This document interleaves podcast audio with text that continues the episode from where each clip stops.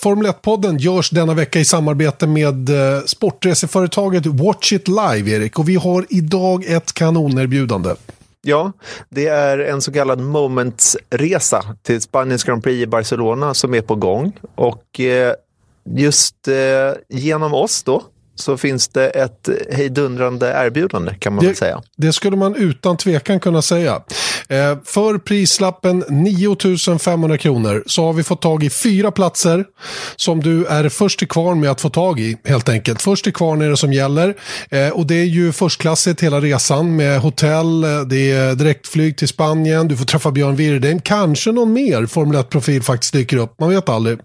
Mm. Och sen är det ju transfer till och från banan, jättebra race racebiljetter och hela den grejen för enbart 9500 kronor. Mm. Och eh, platserna är väl folk intresserade av och det är nämligen i sektion F och det är rakt i första kurvan och ska man sitta någonstans i Barcelona så känns det som första kurvan är bra, kanske kurva 9, nej vad heter den där uppe? Ja, just det. Um, uppe på, på den här platån, höll jag på att säga. Det är kurva 5 det. Precis, och mm. där, eh, men här är sektion F och eh, det är toppenbiljetter. Det är Hotellet är, det ingår då tre nätter på Barcelona Center i föga förvånande, centrala Barcelona på mm. Mallorcagatan, som Mange, ingen tv utan Mange hade sagt. Exakt, vår gamla fotograf, han kallar den för Mallorcagatan. Valenciagatan och Mallorcagatan, eller Carrer de Mallorca som den heter då på, på spanska.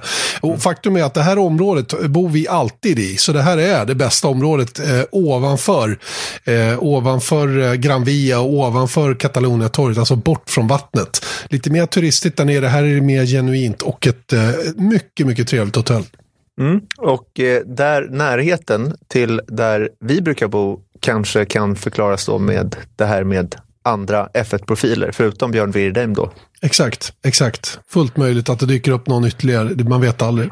Ja, men 9500 kronor för den här fantastiska resan. Och hur ska man göra för att köpa denna? Jo, först kvarn är det som gäller och det är helt enkelt ett mejl till f1 watchitlive.se f1 watchitlive.se Snabbare på nu och mejla in eh, din anmälan här nu så får du tillgång till en av de här fyra, eh, fyra fyra platserna som vi har fått tillgång till till det här priset. För det är inte det priset som gäller för, för alla.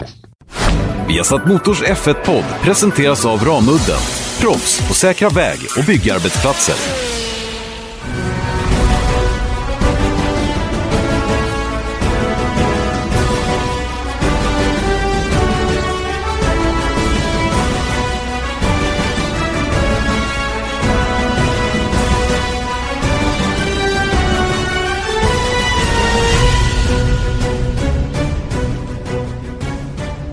Varmt välkomna ska ni vara till Viasat Motors Formel 1-podd. En ny racevecka på gång. Vi har haft en ledig påsk men idag sätter vi igång på fullt allvar igen. Och vi ska självklart fokusera på Baku eh, och på Azerbajdzjans Grand Prix, det närmaste som står för dörren alltså.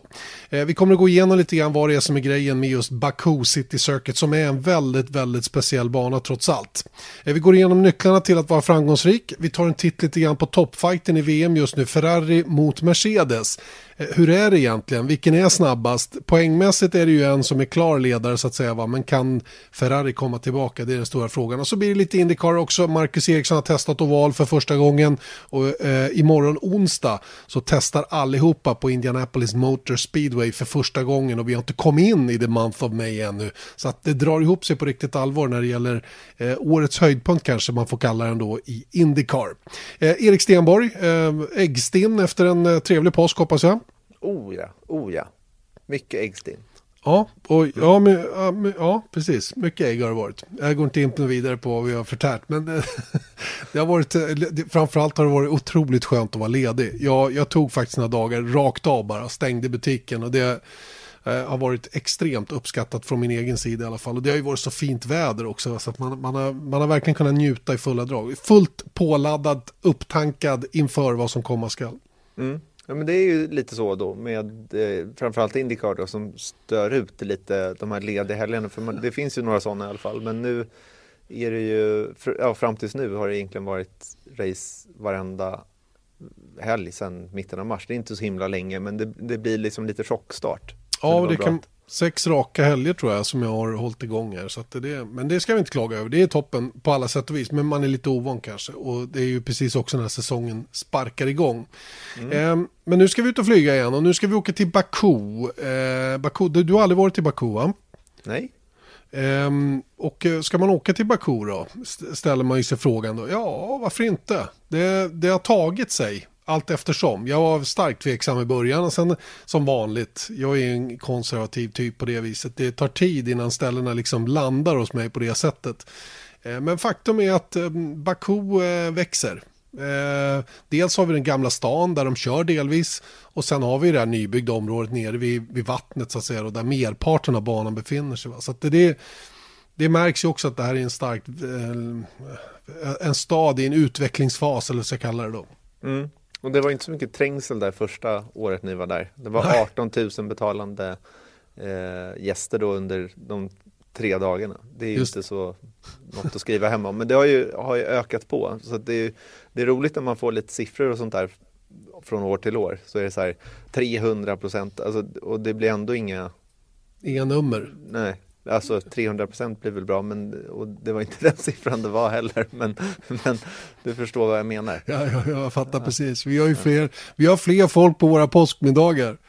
Ja, men vi har fler poddlyssnare än, än ja. folk som är på. Det, det är en riktig fjäder i hatten, det får jag säga. Ja. Uh, ja, nej, men stället är speciellt, för det finns inte så många läktarplatser till att börja med. Det är en av anledningarna till att de inte kan redovisa så mycket eh, mycket besökare, så att säga, eller åskådare på plats då. Eh, det är ju längs start och mål egentligen. Och sen har du någon läktare där nere vid kurva 16 där du vänder och, och ska ut på den långa raken. Och sen mm. finns det väl något på insidan innan kurva 15-16 där också. Så, som är liksom publikplatser. Annars är det väldigt magert av den varan. För banan är så utsträckt. Eh, och, och speciellt på många sätt. Och sen har vi tränare som växer in över så det blir som en grön tunnel. Så det är inte så lätt mm. att vara på något, någon balkong eller något och se något heller. Nej, men det är ju inte det som är poängen heller. Att folk ska betala biljettpriset för att eh, titta på Formel 1 i Baku. Det är klart att de vill ha dit folk. Men det viktiga för Azerbajdzjan är ju att nå ut med att de anordnar det här Just budskapet att man finns. Precis. Kort och gott. Alright, eh, oftast bra racing kan vi konstatera, mm. utom första året. Eh, då var det F2, eller GP2 tror jag det var då, som stod för underhållning. Det var ju fullständigt panikslagna Formel 1-team när racet skulle gå på söndagen. Man var, man var helt knäckta över vad som skulle hända om det blev in, sä, säkerhetsbil och, och sådana grejer. Så det, det, blev liksom ingenting. Nej. De bara låg och, och smygåkte efter varandra där och en ganska trist tillställning. Men sen har det varit rock'n'roll nästan varje gång vi har varit där. Mm, det är nästan lite lustigt. Från 16, alltså 2016 till 2017 så var det liksom totalt helomvändning. Det har ju varit, var inte så fem safety cars 2017 och gjorde liksom att så här, vi, jag kommer ihåg att vi pratade efteråt om att det där var ju lite mycket. Alltså det blev ju nästan, det blev inte bra för att det blev för mycket istället. Mm. Vilket är, en, ja, man kan aldrig vara nöjd uppenbarligen, men, men det blev eh, nästan lite väl. Ja, och vi har haft incidenter som har inträffat. Vi glömmer ju inte eh, Fettels eh, ilska mot Lewis Hamilton. Han upplevde att han hade blivit bromstestad och körde upp bredvid och styrde in mot Hamilton. Eh, Hamilton eh, headrest kom lös, han fick åka in i depån och göra det och Fettel fick bestraff. Och gud, hans måste. Det, det, var det året. Sen hade vi ju eh, förra året när um, Ricardo Verstappen eh, mm. dam, dammade in i varandra där efter en brutal fight under rätt många varv, dem emellan. Mm. Eh, Valtteri Bottas såg ut att gå mot seger, fick punktering efter att ha kört på något skräp på banan. Och, och Fettel som bromsade på sig om start. Det har varit så otroligt mycket saker som har inträffat rakt igenom egentligen varje upplaga då, efter 2016. Mm. Och den eh, Red Bull-bilarna som kör ihop där i, in i kurva 1, det är vår omslagsbild till den här Sådär, eh, podcasten. Så den kan ni titta på om ni är sugna. Och eh, ja. återuppleva denna sak. Du är ju en, en statistiknörd, eller en kalenderbitare, eller hur Erik? Mm, det är jag, men jag skulle vilja först där, vad är det egentligen som bjuder in till sån här racing i Baku? Jag menar, det, det är ju kalabalik från start till mål. I varje fall 33, ja 66 procent av racen. Just det. Ja, vad är det egentligen? Det är väl banans layout. Den har ju eh, det längsta högfartspartiet på hela kalendern. Mm. Två kilometer långt, 2,1 tror jag det är.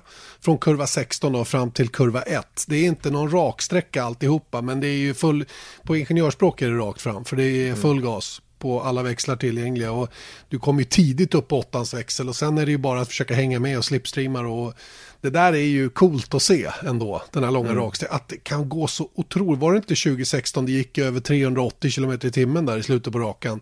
När bilarna var lite smalare och mindre draggy så fick mm. de upp de farterna. Och att, att det är på en stadsbana. Och jag menar, jag som har varit där och sett bromszonen som är, eller avåkningszonen som är inne i kurva 1 kan ju inte ens förstå att man, att man låter det gå så otroligt fort eh, innan man ska svänga 90 grader vänster. Mm.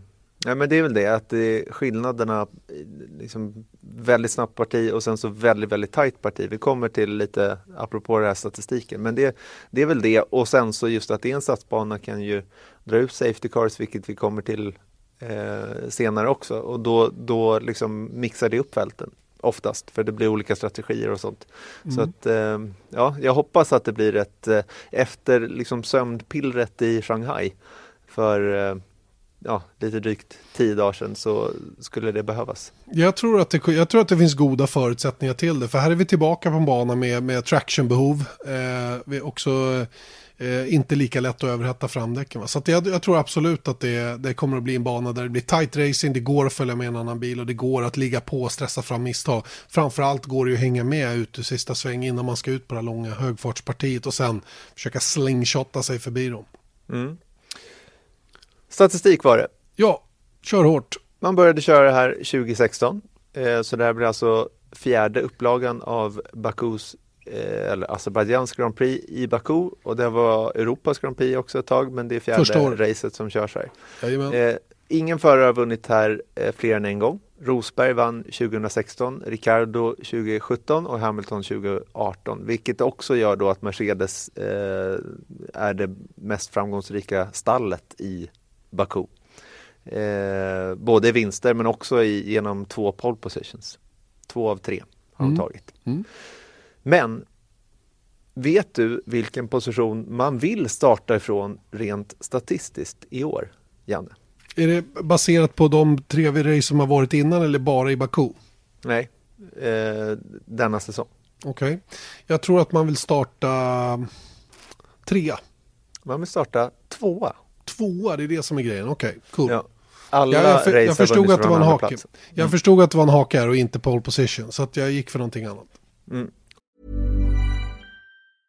Hej, jag Ryan Reynolds. At Mint Mobile, we like to do the opposite of what Big Wireless does. They charge you a lot, we charge you a little. So naturally, when they announced they'd be raising their prices due to inflation, we decided to deflate our prices due to not hating you. That's right. We're cutting the price of Mint Unlimited from $30 a month to just $15 a month. Give it a try at mintmobile.com slash switch. $45 up front for three months plus taxes and fees. Promote for new customers for limited time. Unlimited more than 40 gigabytes per month. Slows. Full terms at mintmobile.com. Och det var tvåa för alla tre racen har vunnits från andra plats. Det är lite ja. speciellt i alla fall. Det är det väl definitivt så. Och det, det, det är ju inte alls omöjligt att det blir tvåan, den som startar tvåa som vinner här också. Nej. Men vem är statistiskt bäst i Baku, Janne Blomqvist? Statistiskt Av bäst alla i, i hela fältet, vem är bäst? Vem har gjort bäst ifrån sig? Mm. Det låter ju också som en slamkrypare som, som inte är den självklara som jag tänker på och jag säger då Lewis Hamilton.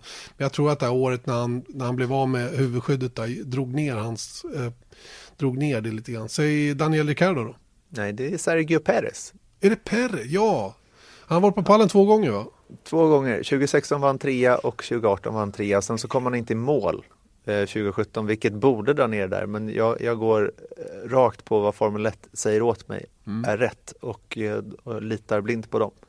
Men det är lite speciellt och det, det är också en sån här, apropå det vi sa tidigare, att det, det mixar upp fältet, de här safety carsen och, och saker och ting sker här. Mm. Visst är det så. Eh, och innan vi går in på just det eh, så har du lite siffror också angående farterna och, och, det här är ju faktiskt också den, den bana som är smalast i hela kalendern. Mm, det är det. Eh, jag kommer till nu för nu hoppar det i listan här så jag blir stressad där alltså. Men, men jag tar det i ordning istället. Det är alltså det. årets näst längsta bana på 6 kilometer och 3 meter. Spa är längre. 7002. Ja. 7002? Mm. 7200 eller? Eller eh, 7001. 7- 7001 eller 7002. Jag kommer inte ihåg. Ja, Jag sätter reda på det. Det var, ja, det var ju intressant ändå. Mm. Eh, det är en extremt lång raka, inte, som, som du faktiskt sa då, inte bara sett till stadsbanor, men räknar man med slingriga liksom fullgaspartiet eh, är det den längsta rakan på hela året. Och det här är liksom på en stadsbana som sagt, så det är lite special special. Och fjolårets högsta fart var över mållinjen i kval var på 341,8 km i timmen. Inte så tokigt. Nej. Eh, och nu kommer vi till den här smalheten. Och för att BCC, som det kallas, eh, har den smalaste sektionen i F1, 7 meter mellan kurva 9 och kurva 10. Och medelbredden mellan kurva 7 och kurva, korva, kurva 12 är 7,2 meter. Jag skulle kunna säga kurva också. Kurva, om du var från Kumla. Ja. Men 7,2 meter, det är inte så mycket att snacka om när en F1-bil är 2 meter. Nej, så är det. Nej, men det är väldigt, väldigt tajt. Och det här är alltså in runt borgen då. Och den här kurvan eh, som, som leder in där är ju väldigt tajt. Och det var ju alltid, har ju, ända sedan första gången vi var där var det mycket snack om den här innerkurben och kurben på utsidan. Men framförallt innerkurben. För klipper man den lite för tidigt då får bilen en liten tryckare och flyger iväg lite grann i sidled. Och då, eh, och då eh, riskerar man då att slå i bakhjulet i, i, i utgången helt enkelt. Och det blir ju tvärstopp där. Vi, vi hade väl ett sånt tillfälle när det blev total trafikstockning där nere. Och ehm, det är ju det som är risken när man bygger så smalt. Som man har tvingats göra då just i det partiet. Va? Men jag tycker samtidigt att det där tillhör banan. Jag tycker det ska vara där. Det är tekniskt svårt och det är tight som 17. Du kommer med väldig fart. Det finns en möjlighet att släppa bilen rakt fram innan du svänger vänster upp där. Men, men eh, tvekar du det minsta då smäller det. Så att, eh, så att ja, jag gillar det där partiet. Det är, det är en- en av höjdarna på den här banan. Mm. Jag har för mig att det var Hylkenberg som gjorde det där. Att han Kan- var inne i. Men jag, jag, har inga, inga bevis. eh, eh, Baku City Circuit är också den lägsta banan i F1. Den ligger alltså eh, på minus 28 meter sett till havsnivån. Ser Ligger under vattnet. Ja, det är bara en sån sak intressant. Och jag kollade nu, 7004 meter Det är alltså helt spa. fel. Helt fel. 1001, 1001 meter Längre, eh, längre alltså. då än den här banan. Okej. Ja men det är bra. Ordning och reda. Ja, jag tänkte faktiskt när jag tittade på den här statistiken också så vill jag bara komma med en liten insikt, en liten slamkrypare eh, apropå det då. Och vi talade ju i fjol om huruvida Hamilton skulle kunna gå om Schumacher sett till hans 91 segrar, alltså som Schumacher har.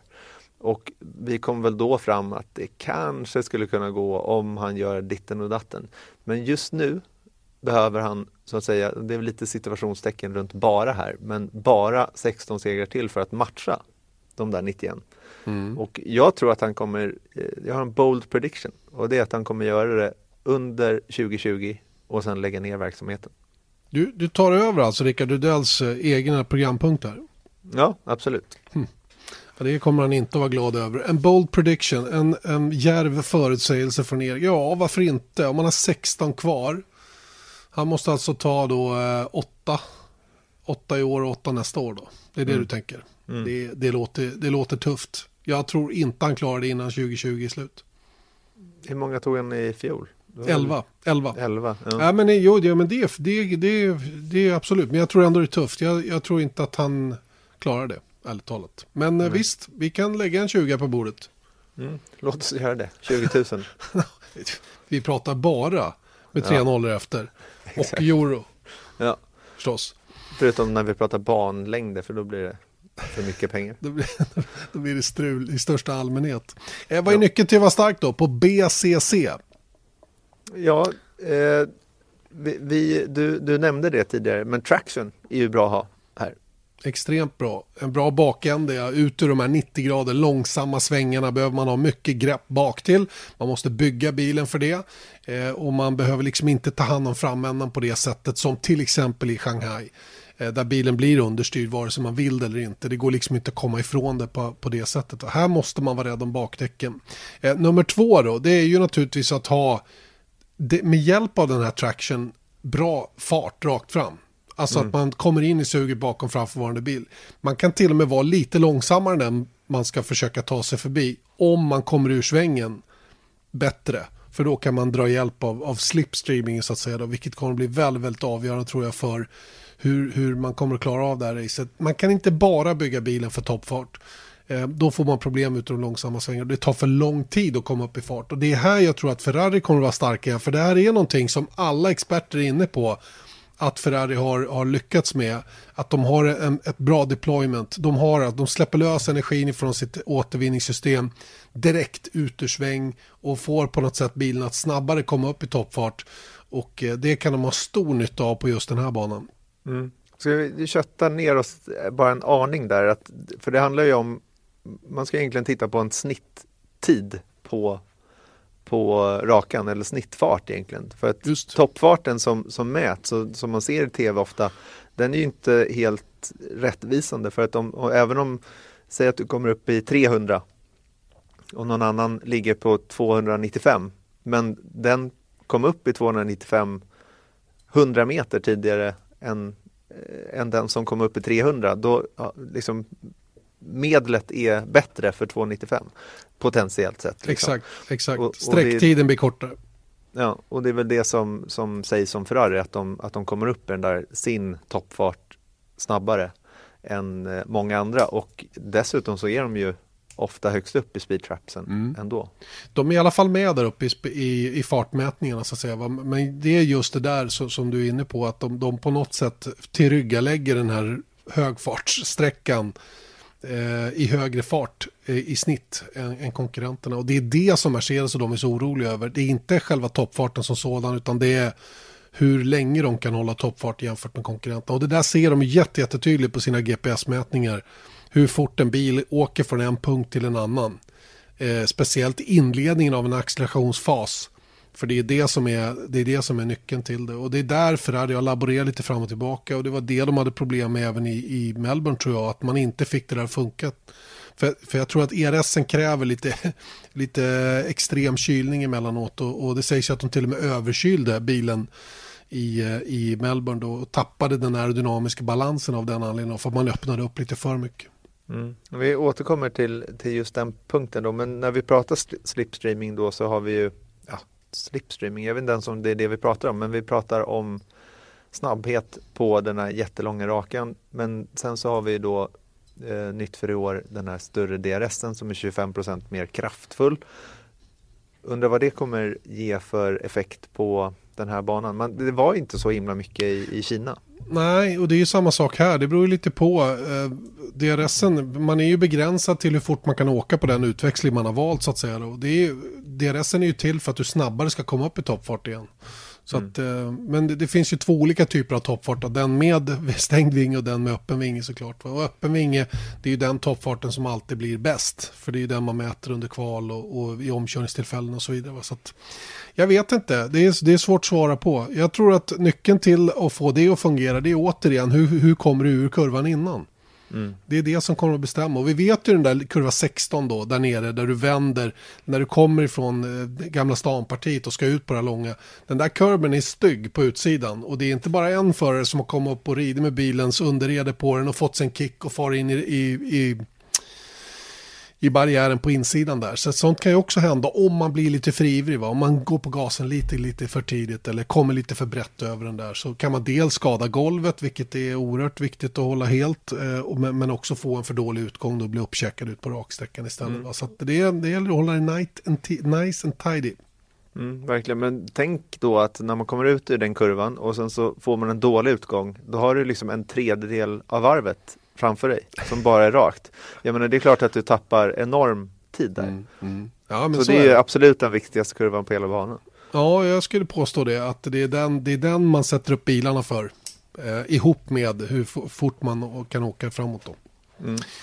Eh, en fråga tredje... bara, apropå ja. sista om slipstreaming här. På kvalet, mm. då ser man ju allt som oftast att det är folk som försöker slipstreama. McLaren försökt i alla fall.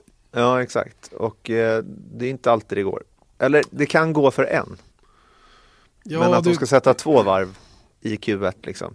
Det, det känns alltid lite risky. Det är svårt och det är varje gång vi pratar med någon om det här, eh, både sådana som har kört och, eh, eller som kör i Formel 1 och sådana som har kört tidigare, så alla är inne på samma sak, att, att, att träffa rätt med det där är så, är så grymt. Det är så grymt små marginaler. Så att det är bättre att fokusera på sitt eget varv. Kanske dra nytta av någon annans bil. Mm. I något tillfälle där man kan.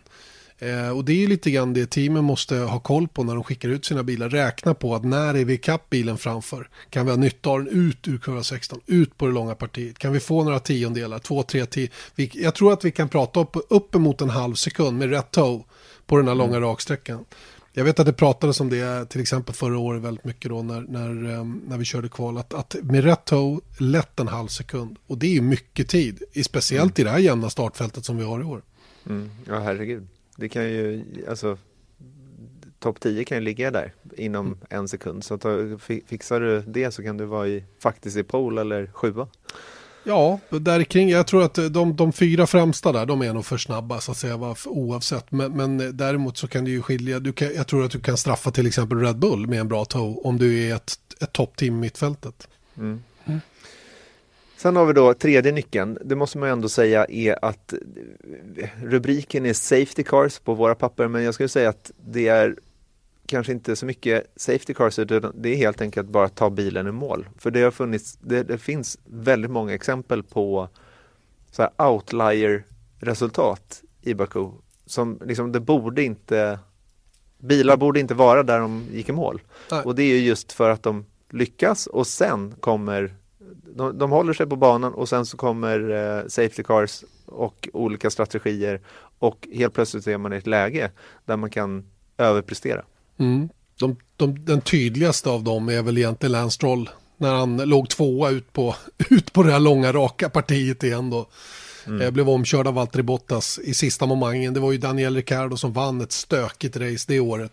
Mm. Eh, Lance, Stroll, ja, Lance Stroll lyckades gå i mål på, på en tredje plats, vilket var sjukt imponerande. Jag tycker även Alonso förra året när bilen var more or less färdig att bryta med så mm. halkade han runt Eh, och, och du, du sa det att om man tittar på Netflix-dokumentären så får man en ganska god insikt i det där varvet som man var tvungen att göra då, in i depån och sen så helt plötsligt bara så är han med i matchen igen.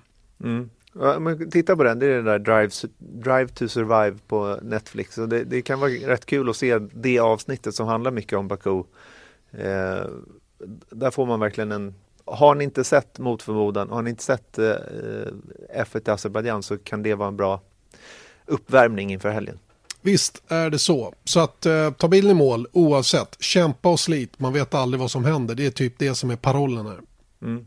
Två andra resultat som är kanske värda att nämna i alla fall. Det är att eh, Sainz slutade femma i Baku förra året och Leclerc sexa. Mm. Tog sina första VM-poäng då väl? Ja, det var, det var ju då det vände för det, Leclerc. Det var precis så det var. Det var då det vände för Charles Leclerc och han fick det där jätte, jättefina resultatet med sig då. Och eh, sen började Eriksgatan debutsäsongen då, fram till att bli ordinarie Ferrari-förare, vilket han är just nu. Eh, och vi ska prata Ferrari alldeles strax. Vi har satt Motors Formel 1-podd fortsätter alltså och vi har pratat väldigt, väldigt mycket om Baku, City Circuit, vi har pratat om Azerbajdzjans Grand Prix, vilket det sedan ett par år tillbaka heter då, inte Europas Grand Prix som det gjorde första året. Eh, det är ju faktiskt så att Baku ligger en liten, liten, liten, liten, liten sträng inne i Europa. Men eh, merparten är ju faktiskt i Eurasia eller Asien. Mm. Så är det med det. Men som utlovat då, lite prat om Ferrari eh, och kanske inte bara Ferrari utan Ferrari mot Mercedes. Det tycker jag är intressant. Vi avhandlade ju rätt mycket Ferrari förra veckan och teamorder och gud vad de håller på med. Men, men, eh, men eh, det är ju helt klart så att Ferrari har skaffat sig en rejäl uppförsbacke. Det här året när alla trodde de var storfavoriter och många fortfarande är övertygade om att de har kanske den snabbaste bilen. Va? Men på något sätt så har de snubblat på sig själva då, lite, på lite olika sätt så här långt. Och teorierna som florerar är ganska många, eller hur?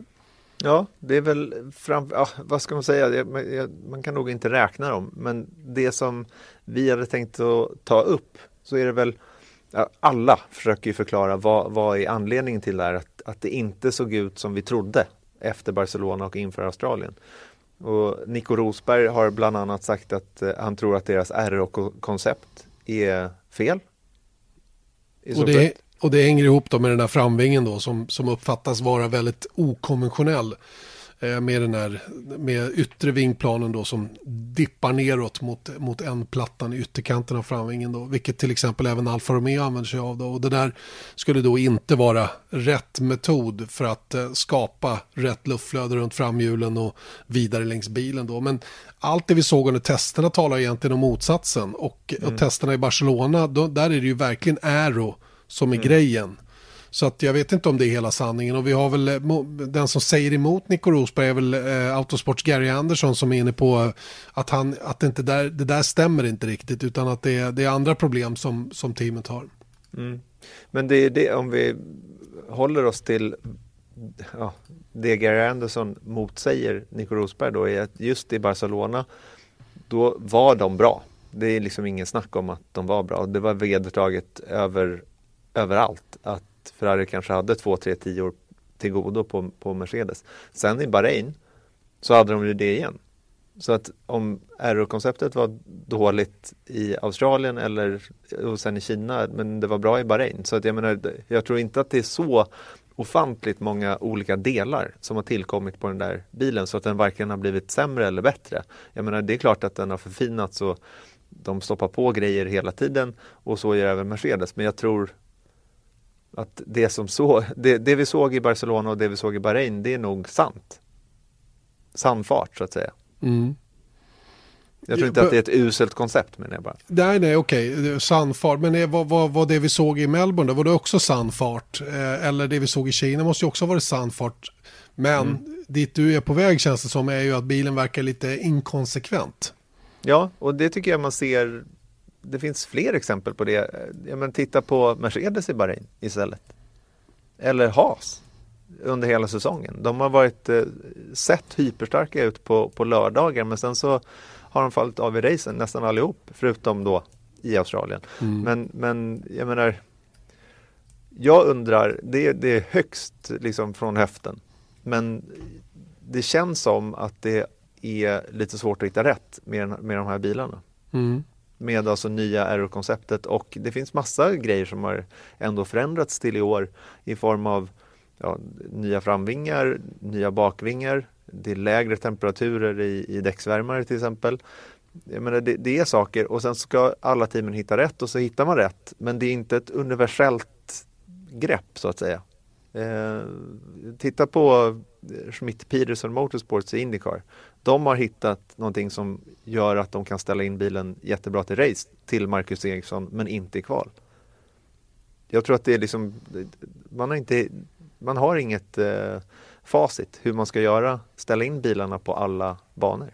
Nej, det ligger nog mycket i det och, och eh, vi vet ju att Mercedes pratade om sin bil som en diva Eh, för någon säsong sedan och det är nog lite grann det som, som jag tror att Ferrari med flera upplever också att det, vi har ju pratat om det också under våra sändningar, även i podden tidigare, att det kommer vara väldigt mycket dagsform som avgör i år hur stark man är.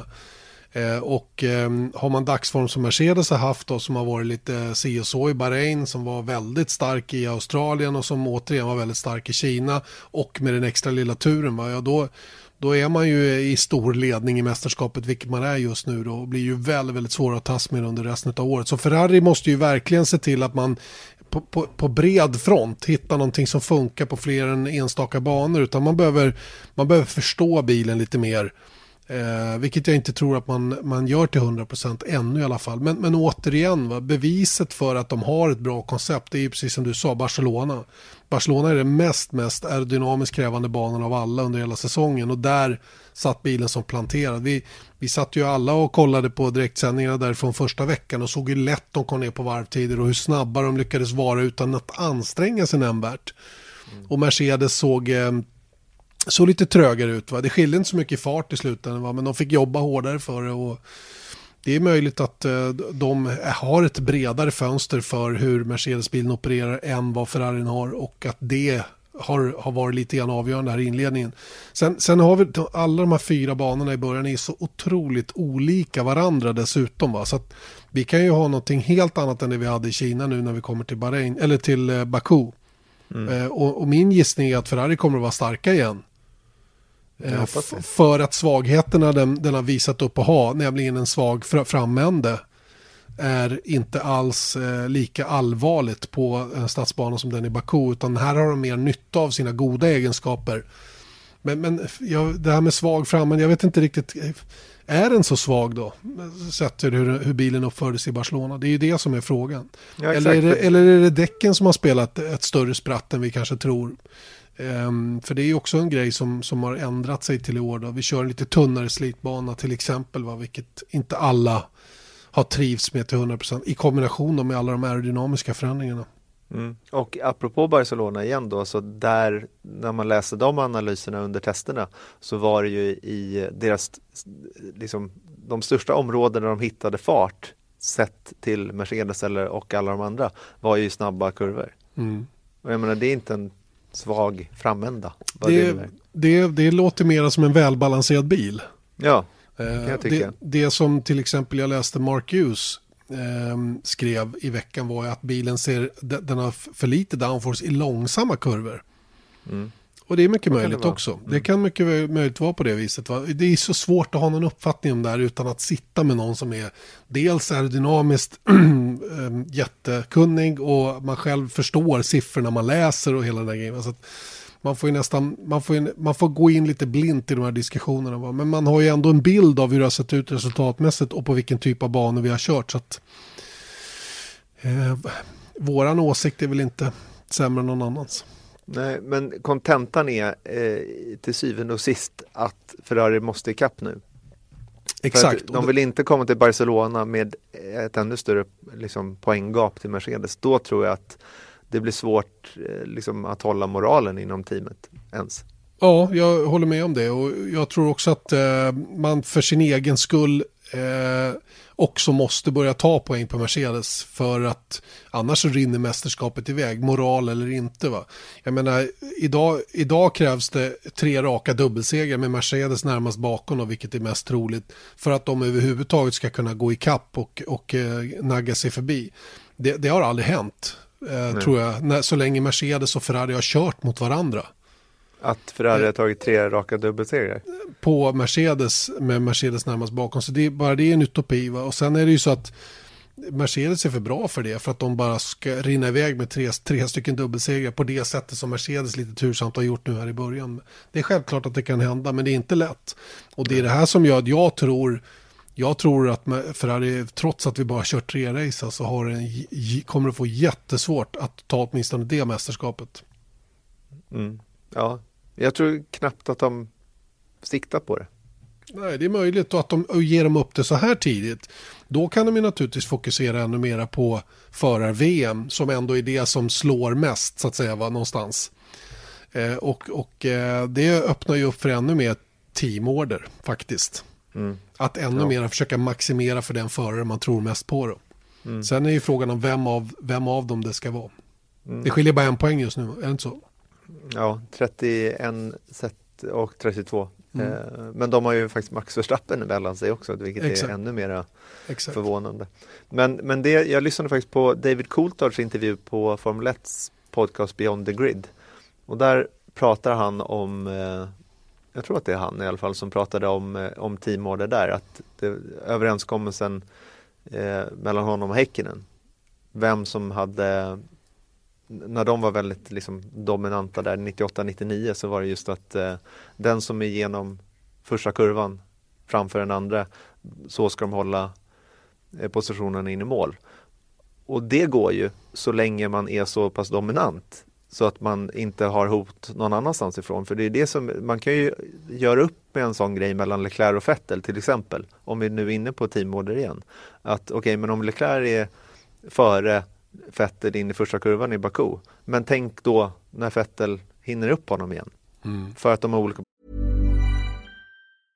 Selling a little or a lot? Shopify helps you do your thing however you cha-ching. Shopify is the global commerce platform that helps you sell at every stage of your business. From the launch your online shop stage to the first real life store stage, all the way to the did we just hit a million orders stage. Shopify is there to help you grow. Shopify helps you turn browsers into buyers with the internet's best converting checkout. 36% better on average compared to other leading commerce platforms because businesses that grow grow with Shopify. Get a $1 per month trial period at shopify.com/work. shopify.com/work. på strategier eller vad det nu kan tänkas vara. Jag tror att de måste eh, jag hoppas för deras skull, inte nödvändigtvis för min, men att de får en, liksom, en, en, ett rent race för en gångs skull. Så att de inte behöver liksom tampas med den här grejen och om det igen blir liksom, allt det här tjafset runt Ferraris teamorder som har varit under de tre tidigare racen, liksom, kommer det igen, då, då, är, då är det satt. Då, har de liksom, då kommer det vara 100% vedertaget att det här ska, måste vi prata med Ferrari om och då får de en annan form av press på sig och sen så är allting i rullning och går inte att stoppa för resten av den här säsongen. Sen kan man ju alltid göra som Sebastian Vettel och klaga på eller skylla på att media citerar teamet och honom fel. Eh, när det gäller frågor runt omkring det här. va. Men det är också det är en försvarsmekanism på något sätt. Va? Det är klart de blir irriterade när de inte får prata om, om citat, bra saker utan, utan tvingas försvara eh, beslut som i slutändan inte blev eh, hundraprocentigt bra. Mm. Visst är det så. Så är det. Lycka till säger vi till Ferrari i Baku gentemot Mercedes. Det blir ingen lätt uppgift i alla fall att vara snabbare. Men, men eh, jag tror att de kommer att vara det. Det är min magkänsla än så länge i alla fall. Jag kanske återkommer och ändrar mig på fredag. Jag vet inte. Det ska vi runda av med lite Indycar kanske? Det är ju rätt så lugnt på Indycar-fronten. Ehm, man körde ju som sagt i Long Beach då, Indycars eh, variant på Monacos Grand Prix, stadsbana. Nu eh, börjar man ju att fokusera på nästa stora utmaning som är Indianapolis 500, Indy 500 alltså som går samma helg då som Monacos Grand Prix. Innan man kör Indy 500 ska man dock köra Indy Indianapolis Grand Prix, vilket är då på den, den road course som finns på inneplan, eller i alla fall halva inneplan utav ovalen. Eh, som man har provat att åka i båda riktningar och som har fått lite modifieringar layoutmässigt genom åren. Ingen bana jag tyckte speciellt bra om. Eh, väldigt platt och, och trist. Det var, jag tyckte det var fränt då, det året när man körde ut ur, eh, ja, vad blir det då? Det blir, eh, ska vi se, kurva 3 blir det då, som man kom bakvägen in i då i slutet på varvet på, på Indy, Indianapolis Motor Speedway. Strunt i det. Indycar kommer i alla fall imorgon onsdag att köra med hela startfältet där. 28 bilar på plats, det vill säga några till. Eh, och som vi nämnde tidigare, det är 33 eh, startplatser i Indy 500, men det är 35 bilar anmälda. Så det är ingen garanti att de som kör i årets mästerskap får köra Indy 500. Fråga till exempel eh, James Hinchcliffe hur det känns. Han missade ju fjolårets upplaga då, eftersom de inte fick till bilen och kraschade och lite sådana grejer. Ehm, Och man det- väntar väl fler? Ja, några till kommer säkert. Jag skulle kunna tänka mig att det blir en 38 38 som, som försöker att ta sig in. Eh, men 33 kommer alltså till start. Eh, Felix Rosenqvist har redan testat eh, oval på Texas Motor Speedway. Det gjorde han i mars. Eh, Marcus Eriksson var där i veckan, förra veckan och körde lite på ovalen. Texas Motor Speedway och tyckte nog att det där var en hisnande upplevelse. Eh, Tyckte det var kul i vilket fall som helst. Svårt.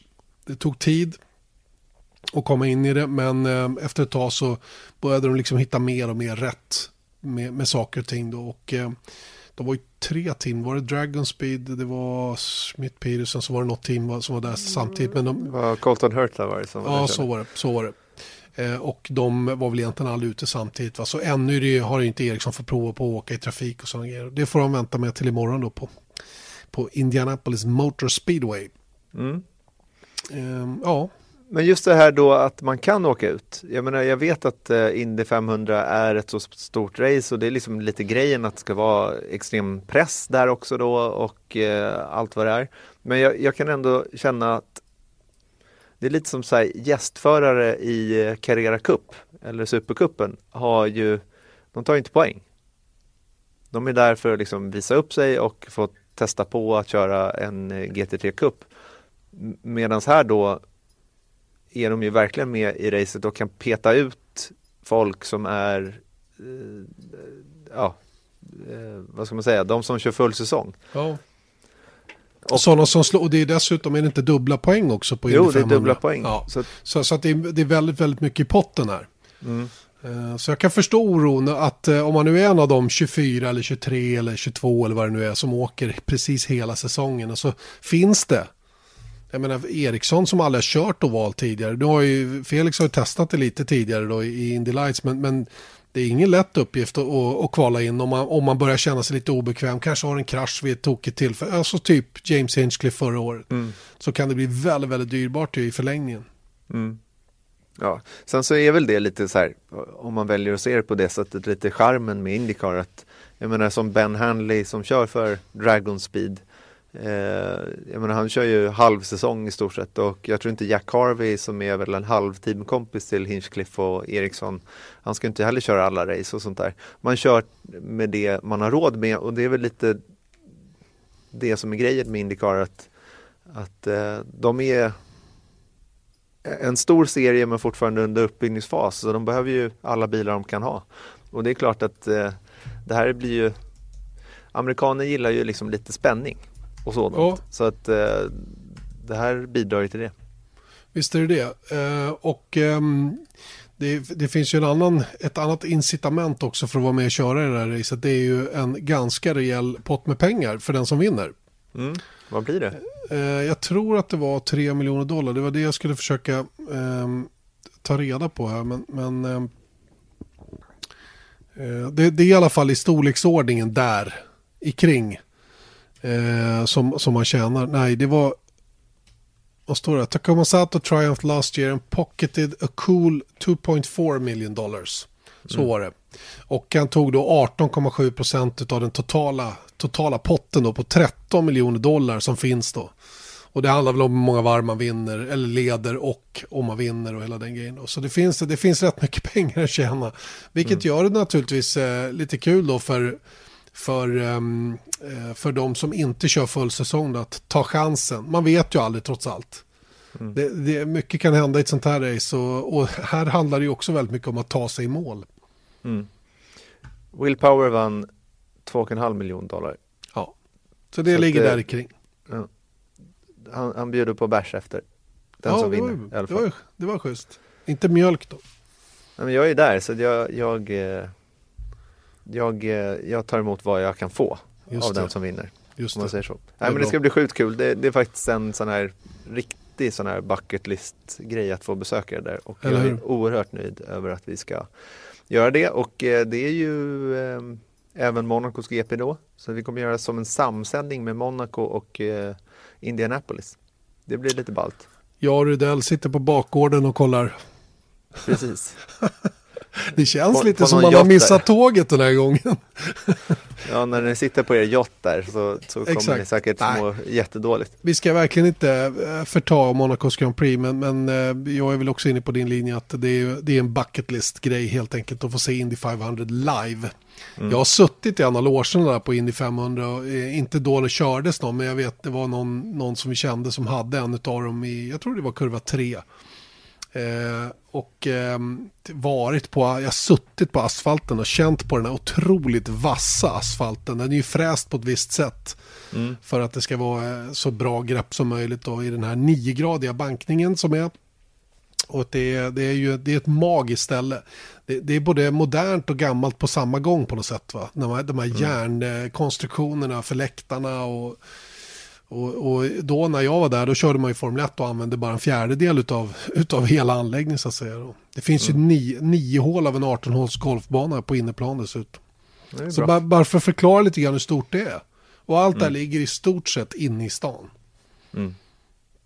Det är rätt coolt faktiskt. Ni kommer att ha det väldigt, väldigt bra där ihop med 347 000 andra. Ja, exakt som, nu höll jag på att säga någonting så jag, jag hoppar över just den grejen. Men, men eh, vad ska vi titta på i helgen då? Vi, du kommer ju få träffa en, eh, en av två finländare. Just det. den kanske största favoriten eh, av finländarna. Eh, så, så tillvida att han har störst fansskara. Vi pratar förstås om Kimi Räikkönen. Det, det är alltid en liten höjdpunkt att få sitta ner med honom. Och det jag ser fram emot att få reda på det är huruvida han är mer avslappnad nu när han inte kör för för Ferrari utan har landat i sitt lilla favoritteam Sauber då, eller Alfa Romeo Racing då som de kallas. Eh, jag tror det nämligen. Jag tror att han är rätt mycket mer avslappnad. Jag tycker man har sett det på honom också i andras intervjuer under den här säsongen. Att han verkar mer cool på något sätt. Mm. Eh, och det är ju naturligtvis intressant att få reda på om, om, om det kanske är ännu mer motiverande att köra i, i lilla, lilla Alfa Romeo istället för stora Ferrari. Trots mm. att resultaten inte motsvarar varandra så att säga. Va? Så, så är det ju ändå, man måste ju se det till vilka förutsättningar man har. Det är jag lite nyfiken på att få reda på hur han ser på faktiskt. Mm. Han kallar det själv sin hobby numera, att köra mm. Formel 1. Visst. Så att eh, jag menar, jag, jag, jag är nyfiken på Kimi Räikkönen. Bäst jag köper mm. med någon dosa snus också så vi kommer på rätt fot på en gång. kommer bli det. Såg du den eh, lilla klippet därifrån? Eh, han var lite påverkad igen. Ja, ja, ja. Sina. ja. Ambition snurr i huvudet, ja. Just det, mm. det såg jag. Han råkar tappa ett glas där helt plötsligt. Han går med en flaska som råkar vara en vattenflaska, men jag ifrågasätter om det var vatten i den. Ja, det var det flaskan. säkert. Det var bara ja, det att det som hade druckits innan vattnet inte ja, var det. Då så. Men han går i alla fall med ett glas och sen så går han mot en, en, går ut från ett hotell, vad jag gissar, och sen så går han mot en bil och bara tappar glaset och bara går vidare. Som att han ja men det är ingen annan än han som kommer undan med det. Man kan ju, man kan skratta åt det va. Och, och liksom, det, är, det är väl fritt för folk att festa om de känner för det. Jag menar, vi, varken du eller jag är Guds bästa barn. Så att, så att, men, men på något vis så, så är det ju, jag tror, tänk om Fettel hade seglat ut på det där viset. Eller, eller någon annan. Ja, då, då hade det varit över. tänk Hamilton, nej det vet jag inte, men tänk Hamilton till exempel. Hade kommit ut nu har väl han varit dragen också någon gång emellanåt. Sådär. Men det är, alltid, det är alltid fascinerande med Kim. Han, han tycker om att ta sig en stänkare emellanåt. Mm. Det gör han verkligen. Och sen så massa annat smått och gott. Vi, ska, vi håller på att försöka få dit en gäst till, eh, inför kvalet på lördagen. Eh, vi ska titta såklart närmare på Ferrari och Mercedes eh, och då även på vi har ett litet eh, sån, du vet det här Björnes banmagasin. Just det. Jag är lite nyfiken på att höra Björns take på, på Ferrari Mercedes också. Hans mm. liksom, expertinsikt runt omkring, runt omkring varför det har sett ut som det har gjort hittills. Mm. Ja, men det är mycket kul och eh, alla tider kan ni hitta på Viasat Motors Instagram. Vi har ju också Instagram som heter F1podden. Just man det. Hitta. Eh, som sagt. Vi har, vi, är vi över 100 följare? Ja, ja, jag tror att vi har över 300 men vi vill gärna ha fler. Ja men nu, får, nu, nu måste vi ha en big push. Mm. Vi måste, måste ha 10, 10 000 innan helgen. Mm. Ja, jag, 12 jag, jag, skulle vara nöjd med 5 000. Ja. ja, men jag kan ta 14 000. Vi säger det. ja, men hur som helst, eh, där kan ni följa oss och så får ni information om avsnitt som det är eh, just nu. Men vi ska väl eh, göra mer där, hade vi tänkt. Så är det. Därmed ber vi att få tacka för oss och så är på återhörande eh, i poddversion eh, då nästa tisdag. Eh, eh, annars är det tv som gäller till helgen och missa nu för guds skull inte detta. Ha det gott så länge. Hej då!